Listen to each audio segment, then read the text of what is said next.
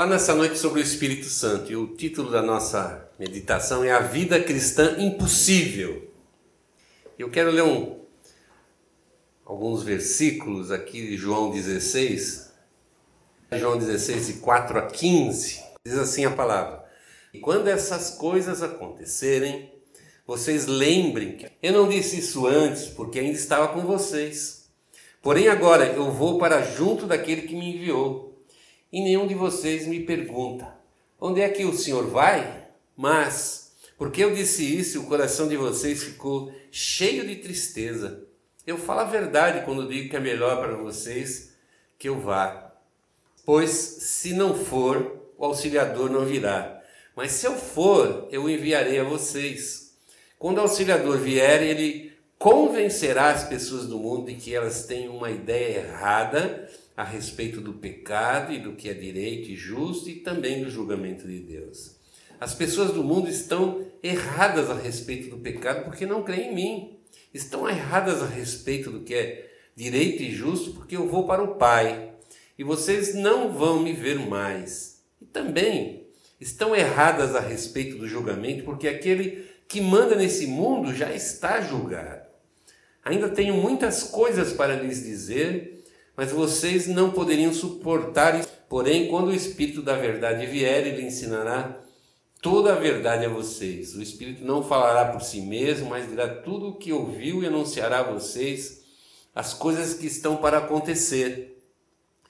Ele vai ficar sabendo o que tenho para dizer e dirá a vocês. E assim ele trará glória para mim. Tudo que o meu Pai tem é meu, por isso eu disse que o Espírito vai ficar sabendo o que eu lhes disser e vai anunciar a vocês. Vamos curvar nossa fronte, vamos orar a Deus nessa hora, pedindo que essa palavra aconteça em nós, aconteça na nossa vida agora.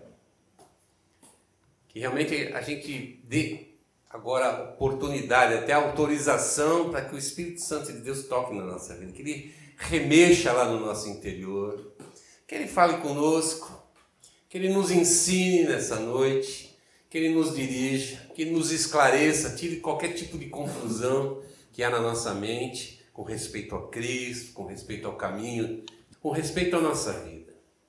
Abrir de fato o nosso coração para que todas essas coisas aconteçam em nós. Vamos orar.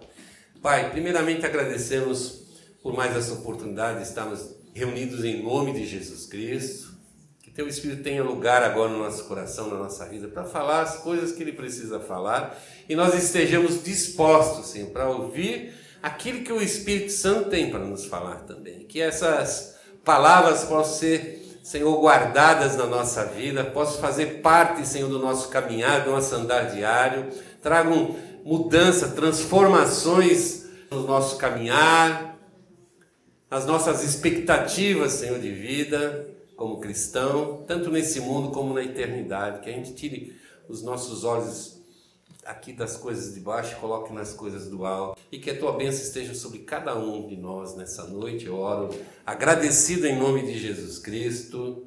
Amém.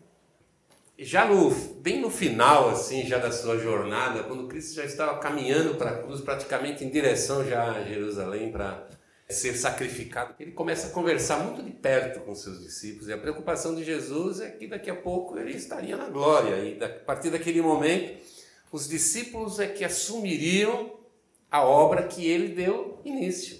O evangelho espalharia pelo mundo, alcançaria as pessoas em todos os lugares. A mensagem da salvação ela é universal. Mas uma coisa também era preocupante, porque tão perto de assumirem as suas responsabilidades, os discípulos ainda estavam meio capenga na fé, meio sem entender, meio confuso, não entendendo bem qual que era de Jesus, o que, que ele ia fazer de fato. Estava ainda algum tipo de confusão, como os judeus também tinham a respeito do Messias, quem seria o Messias, o que ele, como ele agiria, o que ele faria em termos de libertação. Havia todo esse tipo de, de confusão na mente deles. E Jesus estava ele estava assim tentando colocar uma ordem ali naquele caos, verdadeiro caos, que era é, naquele momento a mente dos seus discípulos. Esse capítulo 16 que nós lemos alguma, alguns versículos aqui, ele na verdade é um complemento do capítulo 15, que termina exatamente das dificuldades, das perseguições que eles enfrentariam simplesmente por serem cristãos. Cristo estava querendo é, fazer com que eles entendessem que realmente seria inevitável aquelas perseguições, aquelas confrontações com os líderes judeus, o próprio inimigo, Satanás, que é o, é o grande inimigo da obra de Cristo, mas nada daquilo ia pegar eles de surpresa. O próprio texto diz que Jesus estava falando para eles, porque queria que eles soubessem que ele estava adiantando os acontecimentos para não achar que aquilo tinha saído dos trilhos, estava fora do controle de Deus, fora do propósito de Deus. Mas chama muita atenção esse versículo, o versículo de número 7, onde Jesus diz assim: Estou falando a verdade. Ele está dizendo, estou falando a verdade. E quando eu digo que é melhor para vocês que eu vá, pois se eu não for, o auxiliador não virá.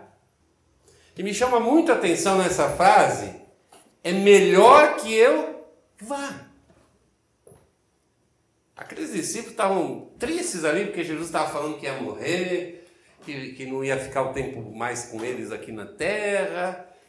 E quanto mais Jesus falava, mais eles se entristeciam. Aquilo parecia muito estranho para eles. Como? Mas você não é o Messias? E o Messias não vai providenciar a libertação do povo?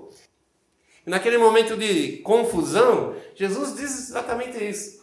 Eu tenho que ir e isso é melhor para vocês. Agora eu fico pensando: como pode ser alguma coisa melhor do que ter Jesus junto com a gente?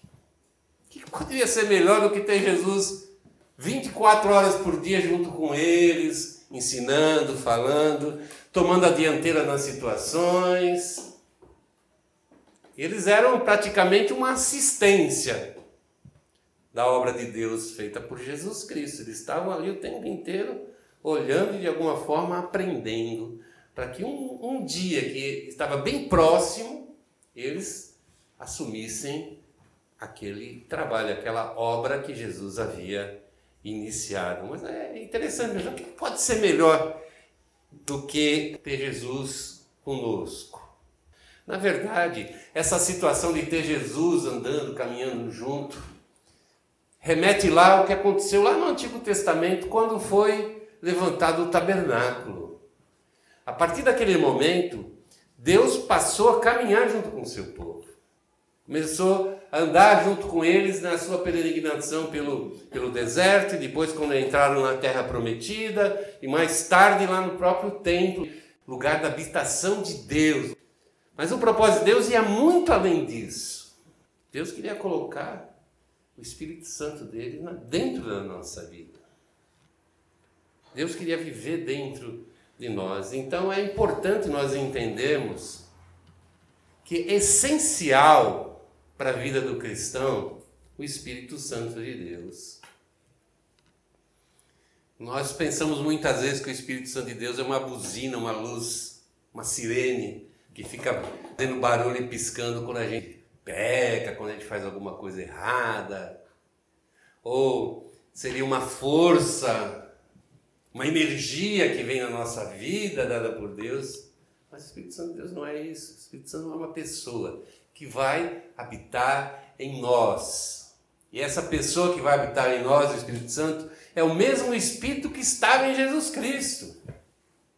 E na história humana, o Espírito de Deus só veio habitar no homem, de fato, de verdade, definitivamente, depois de Jesus Cristo. Esse é o, é o grande app que Deus deu na vida daqueles que querem segui-lo, querem ouvir a sua voz, querem submeter a sua voz, foi colocar dentro de nós o seu Espírito Santo. Então a nossa relação com Deus ela está totalmente baseada nessa ligação nossa com o Espírito de Deus. Não tem como nós separarmos, não tem como eu viver como cristão longe do Espírito Santo. O que Jesus Cristo estava dizendo? A primeira coisa é exatamente isso. Da obra do Espírito Santo na nossa vida para nos transformar de pecadores, pecadores em cristãos. Pessoas que têm dentro da sua vida a mensagem, o caráter de Cristo e tentam imitá-lo em todo o seu proceder, em todos os momentos da sua vida. Eu não sou cristão só quando eu venho na igreja. Eu não sou cristão só quando eu tiro lá um dia da semana e falo, ah, vou orar, vou jejuar. Eu não sou cristão em, em algumas oportunidades, em alguns eventos. Eu sou cristão 24 horas por dia, 7 dias por semana. Jesus disse assim que quando o consolador que ele enviaria com uma coisa melhor para nós, realmente entrasse na nossa vida, ele de fato aí nos convenceria. Três coisas especificamente: a respeito do pecado, a respeito da justiça e a respeito do julgamento de Deus. Até a vinda do Espírito Santo, nós não, não conseguimos compreender, entender perfeitamente todo esse propósito de Deus, toda essa transformação de Deus. Por isso, até que os discípulos estavam tão confusos. Mas Jesus também sabia que a partir da experiência de Pentecostes, as coisas assumiriam uma nova direção ali na vida dos seus apóstolos, discípulos, dos cristãos e, por tabela, vida da igreja, que passou a funcionar a partir desse momento que o Espírito Santo entrou na vida dos seus servos de uma forma definitiva, completa. Completa. Então é necessário para que realmente a nossa vida, a vida cristã, se inicie, é necessário a presença do Espírito Santo e essa transformação que ela faz na nossa mente, como foi, como diz lá Romanos 12, versículo 2, que nós temos que renovar a nossa mente. Quem faz isso é o Espírito Santo. E é ele que traz uma luz, traz um entendimento que a gente não não tem. Ele que muda. E é o Espírito Santo que faz com que a gente permita que essa nova verdade, esses novos valores do Evangelho entrem na nossa vida e a gente se submeta a eles, a esses valores de Cristo e do seu reino. Isso mostra a tremenda importância do Espírito Santo, isso mostra também a tremenda importância de nós congregarmos, nós vivemos em igreja. É na igreja que nós aprendemos a palavra de Deus. É na igreja que nós aprendemos buscar a palavra de Deus na sua plenitude, que aquela, aquela mensagem bíblica se, torne real, viva para nós, que ela comece realmente a entrar na nossa vida, comece a ter espaço na nossa mente e no nosso coração. No ídolo de Jesus, na ordem de Jesus para os seus discípulos alcançarem com o evangelho o mundo inteiro, ele deixa muito claro que uma das coisas que nós deveríamos fazer era ensinar as coisas que ele tinha deixado, que ele tinha ensinado. Essa palavra, quando ela, ela, ela é, recebe um sentido, porque o Espírito Santo abre a nossa mente, que faz com que a gente realmente viva uma vida transformada, uma vida modificada, com valores novos, com propósitos novos, para a nossa vida, para que nós tenhamos uma vida, como diz lá em João 10, versículo 10, uma vida em abundância. E é interessante que essa palavra vida em abundância significa não só uma vida melhor, uma vida mais satisfeita, mais saudável no sentido humano, mas uma vida que realmente Busque a plenitude de Deus na nossa, na nossa existência, no nosso dia a dia. Vida abundante é você viver com Deus todos os momentos da vida, é viver com o seu Santo Espírito. Também vemos que a pessoa torna-se, através do Espírito Santo, através dessa renovação espiritual, extremamente participante no reino de Deus. E para que eu tenha essa experiência, a Bíblia deixa muito clara. Lá em João 3, no comecinho de João 3, quando fala do, nosso, do novo nascimento, diz que eu tenho que nascer de novo. Tenho que nascer do Espírito de Deus. Então, se eu não nascer do Espírito, por mais que eu tente, por mais que eu me esforce, querendo viver um cristianismo, vai ser bem, vai ser muito complicado. Por quê? Porque eu não tenho aquilo que eu preciso para viver o Evangelho. Aquilo que eu preciso. Essa é a segunda coisa que Jesus quis dizer com, esse, com essa palavra, dizendo ali que é melhor que ele fosse, porque ele enviaria o seu Espírito. Para andar com, com Jesus, é necessário ser guiado pelo Espírito Santo. É necessário. Não tem outra maneira. É só através do Espírito que nós nos submetemos a Cristo. E se nós tentamos viver como cristãos sem o Espírito Santo de Deus, nós nos tornamos meramente pessoas que cumprem regras. O que, que seria isso? Ah, o culto, eu vou no culto. Tem que dar uma oferta? Eu dou minha oferta. Eu sou dizimista? Trago o meu dízimo. Surge uma outra atividade na igreja, vamos ter uma vigília, lismo ou qualquer outra atividade da igreja, está presente, está batendo ponto. Mas não vai passar disso. E o grande problema lá no, no Velho Testamento é que eles sabiam exatamente o que Deus queria que fizesse, tanto quanto uma pessoa hoje vai saber. Com a facilidade da, até hoje em dia da explicação que Cristo dá da vontade de Deus para quem lê a palavra, para quem lê a Bíblia. Entre eu ler a Bíblia, eu conhecer o que está escrito e eu praticar aquilo na minha vida, tem uma diferença. Eu só consigo me tornar um praticante da palavra de Deus se ela for realmente direcionada na minha vida, esclarecida pelo Espírito Santo, senão é impossível. Eu tento, eu me esforço, eu consigo às vezes ficar uma semana dentro dessa proposta, fazendo a coisa certa, a coisa como deveria ser, e eu olho para mim mesmo e falo, hum, estou indo bem. Mas vai passando o tempo, vai passando o tempo, o que, que acontece? Eu vou fraquejando, eu vou esfriando. E eu começo a ver quanto é difícil, sem o Espírito de Deus, eu permanecer fiel a Cristo, submisso à sua vontade, ao seu querer. Eu começo a fraquejar, começo a me frustrar, começa a ficar um, uma coisa pesada de carregar, um fardo, ser cristão passa a ser um fardo, a igreja passa a ser outro fardo, a Bíblia passa a ser um terceiro fardo.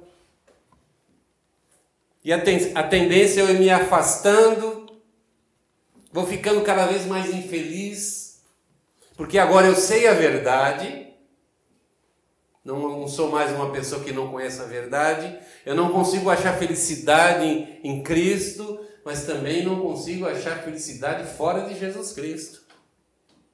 Porque a minha mente já é outra. É outra. Já não sou mais a mesma pessoa. Depois que nós ouvimos a mensagem do Evangelho, nunca mais a gente é a mesma pessoa. Nem para nós mesmos, nem diante de Deus. Nunca mais vou poder falar para Deus que eu não sabia, que ninguém me falou. Por, me, por menos que a gente possa conhecer do Evangelho. Só o fato de a gente declarar o nome de Jesus já nos enche de responsabilidades diante de Deus. E todo mundo um dia vai prestar contas de si a Deus. Mas muitas vezes até essa falta do Espírito Santo traz na minha vida apostasia. O que é apostasia? Eu começar a criar maneiras de servir a Deus, pessoas que não renovaram a sua mente com o Espírito Santo para conhecer a boa e perfeita vontade de Deus e tudo que agrada a quem? A Deus, para poder servir de uma forma que o agrade. Então eu começo a criar 1.500 coisas, atalhos, desvios. Pessoas usando o nome de Jesus Cristo, mas vivendo completamente longe do caminho de Jesus. Completamente longe. E por fim, o abandono da fé. Muitas pessoas dizem é muito ruim, é muito complicado, é muito difícil. Eu não quero mais saber. Se viram as costas. A palavra de Deus nos diz que nós temos que tomar o cuidado de não extinguir o Espírito Santo da nossa vida. A nossa vida. E esse é o caminho que leva um cristão que não tem contato com o Espírito Santo, que não busca o Espírito Santo, que não deseja o Espírito Santo, que não se compromete com o Espírito de Deus na sua trajetória. Pode chegar ao ponto de abdicar da existência do Espírito na sua vida e realmente a situação daí fica muito, extremamente difícil, praticamente insolúvel. O Espírito Santo ele quer fazer uma obra na nossa vida. Ele quer que a gente dê permissão para ele agir na nossa vida. Ele quer fazer transformações, mudança. Primeira coisa que ele quer fazer é esclarecer a verdade para nós. Ele funciona na nossa vida de uma forma pedagógica, como um professor, alguém que vai nos ensinar aquilo que a gente não entende, que a gente não compreende. Ele vai abrir a nossa mente, vai esclarecer a palavra de Deus para nós. E tudo aquilo que Paulo diz que é loucura para quem não, não é de Cristo, se torna a mensagem mais maravilhosa do mundo. Aquilo que parecia ser a pior coisa que a gente podia fazer, rejeitar a nossa própria vida, renunciar aos nossos, nossas vontades, os nossos planos, nosso querer, para aceitar essa mensagem do Evangelho, se transforma na coisa mais poderosa que a gente já conheceu. É a maneira de Deus realmente tratar o nosso coração, tratar a nossa vida, nos curar, tanto fisicamente como espiritualmente, como emocionalmente. A cura de Deus vem pela Sua palavra na nossa vida. Quando o Espírito Santo nos esclarece, quando Ele nos dá aquele entendimento que a gente não tinha, porque não tinha na nossa vida, o Espírito de Deus. João 14, 20, 26, Jesus diz assim, ó, que quando vier o Espírito que vou enviar do Pai em meu nome, ele ensinará a vocês todas as coisas e fará com que lembrem de tudo o que eu disse a vocês. A mensagem fica viva na nossa mente, no nosso coração. Não é um, uma decoreba, não é alguma coisa que a gente precisa ficar escrevendo em papelzinho na agenda. É uma coisa que a gente vai viver naturalmente. Por quê? Porque o Espírito Santo faz isso na nossa vida. Ele também reproduz em nós, o Espírito de Deus na nossa vida, ele também reproduz em nós o caráter de Cristo. Lá em Gálatas 5, 22 e 24, você vai ver ali a, a relação do que o Espírito de Deus produz na nossa vida. Ele lá diz que é o amor, alegria, paz, paciência, delicadeza, bondade, fidelidade, humildade domínio próprio. Mas o Espírito Santo de Deus é reproduzir em nós o caráter de Cristo.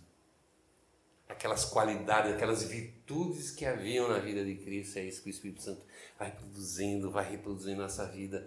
E, e todos os dias nós vamos tendo aprendizado com esse Espírito, nós vamos crescendo no, no conhecimento das boas virtudes de Deus. E vamos praticando essas virtudes, porque nós somos chamados para mostrar as virtudes, e diz a palavra, e dessa forma honrar e glorificar o nome de Deus. Não glorifica o nome de Deus quando você canta bonito no culto. É a sinceridade no meu coração, é esse desejo de mostrar que o Deus que está habitando em mim através do seu Espírito Santo é um Deus bondoso, maravilhoso, misericordioso, que ama incondicionalmente. Incondicionalmente e que nada que eu faça pode mudar esse amor de Deus, nem o bem, nem o mal. O amor de Deus não muda. E é realmente esse Espírito que está em nós, que é a prova desse amor e a prova que nós também podemos amar com esse amor de Deus. Lá no versículo 24 de Gálatas 5, o apóstolo Paulo termina dizendo assim: as pessoas que pertencem a Cristo Jesus crucificaram a natureza humana junto com todas as paixões e desejos dessa natureza. Na cruz nós estampamos o nosso homem carnal. E agora nós queremos ser movidos, dirigidos, tutoriados pelo Espírito Santo de Deus. Nós queremos mostrar as virtudes de Cristo o Espírito Santo também na nossa vida, ele nos capacita com dons espirituais. E que são os dons espirituais? São ferramentas do Espírito Santo que nós recebemos pela misericórdia de Deus para podermos dar continuidade na obra que ele começou. E o que Cristo começou? Começou a quebrar o jugo de Satanás sobre a vida do ser humano. Todo aquele que for a Cristo vai ter quebrado esse jugo de Satanás sobre a sua vida. A Bíblia deixa muito claro se você tem a Cristo, Satanás já não tem mais poder sobre a sua vida e o pecado já não tem mais poder sobre a sua vida. Em 1 João, capítulo 3, nós vemos o, o apóstolo falando que o Filho de Deus veio para isto, para destruir o que o diabo tem feito, para destruir as obras de Satanás. E através desses dons espirituais, essa capacitação dada pelo Espírito de Deus para a gente desempenhar o nosso papel dentro do corpo de Cristo, vamos dizer assim, é que torna possível a gente desfazer as obras de Satanás, não mais nas nossas vidas, porque já foi desfeito, mas na vida daqueles que ainda estão debaixo do cativeiro de Satanás. Todos aqueles que vierem a nós e pedirem ajuda e pedirem cuidado de Deus sobre as suas vidas, nós temos autoridade de Jesus para desfazer as obras de Satanás, se nós de fato andamos com o seu Espírito, debaixo da autoridade do seu Espírito Santo. Nós podemos fazer essas coisas.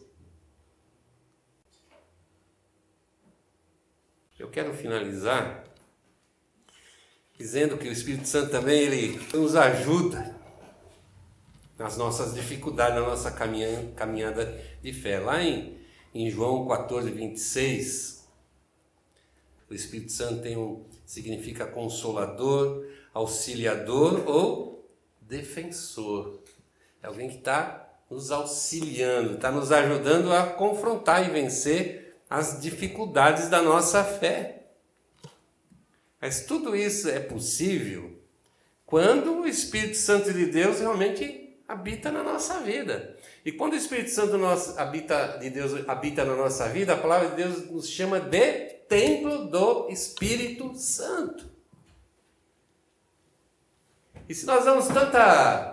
É, temos tanto cuidado com o nosso local de reunião aqui, que a gente costuma chamar de templo, já reparou que está sempre arrumadinho, sempre limpinho, Está tudo no lugar, tem as coisas tudo certinha, bacaninha, está tudo funcional, tudo maravilhoso. Porque aqui é um templo de Deus, tem que estar tá tudo bacana, tudo bonito, pintado, arrumado, limpo. Porque, nossa, como é que a gente pode trazer Deus num lugar que, com desmanzer, um lugar né, inadequado? A gente às vezes pensa assim no local que a gente se reúne, mas a gente se esquece que nós nós somos o templo do Espírito, e o templo do Espírito Santo de Deus é a nossa vida. E precisa também estar limpo, cada arrumado, para a honra e glória de Deus, para que o Senhor, na hora que Ele quer, no momento que Ele quer, da forma que Ele quer, Ele possa nos usar.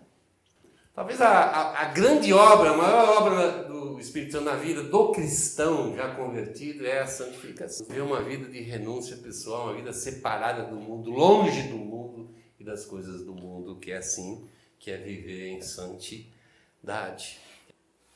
Quero terminar dizendo que quando Jesus Cristo disse assim, é melhor que eu vá, ele estava dizendo que sem o Espírito Santo não nos convertemos, não testemunhamos, não confrontamos o mundo destruindo as obras do diabo. Em suma, sem o Espírito Santo é impossível viver a vida cristã. E a partir de agora, nesse momento, busque a presença do Espírito Santo mais do que tudo. Mais do que tudo. Ofereça a sua vida ao Espírito Santo. Eu tenho certeza que Deus vai começar uma obra poderosa na sua vida. Amém? Vamos ficar de pé, nós vamos orar.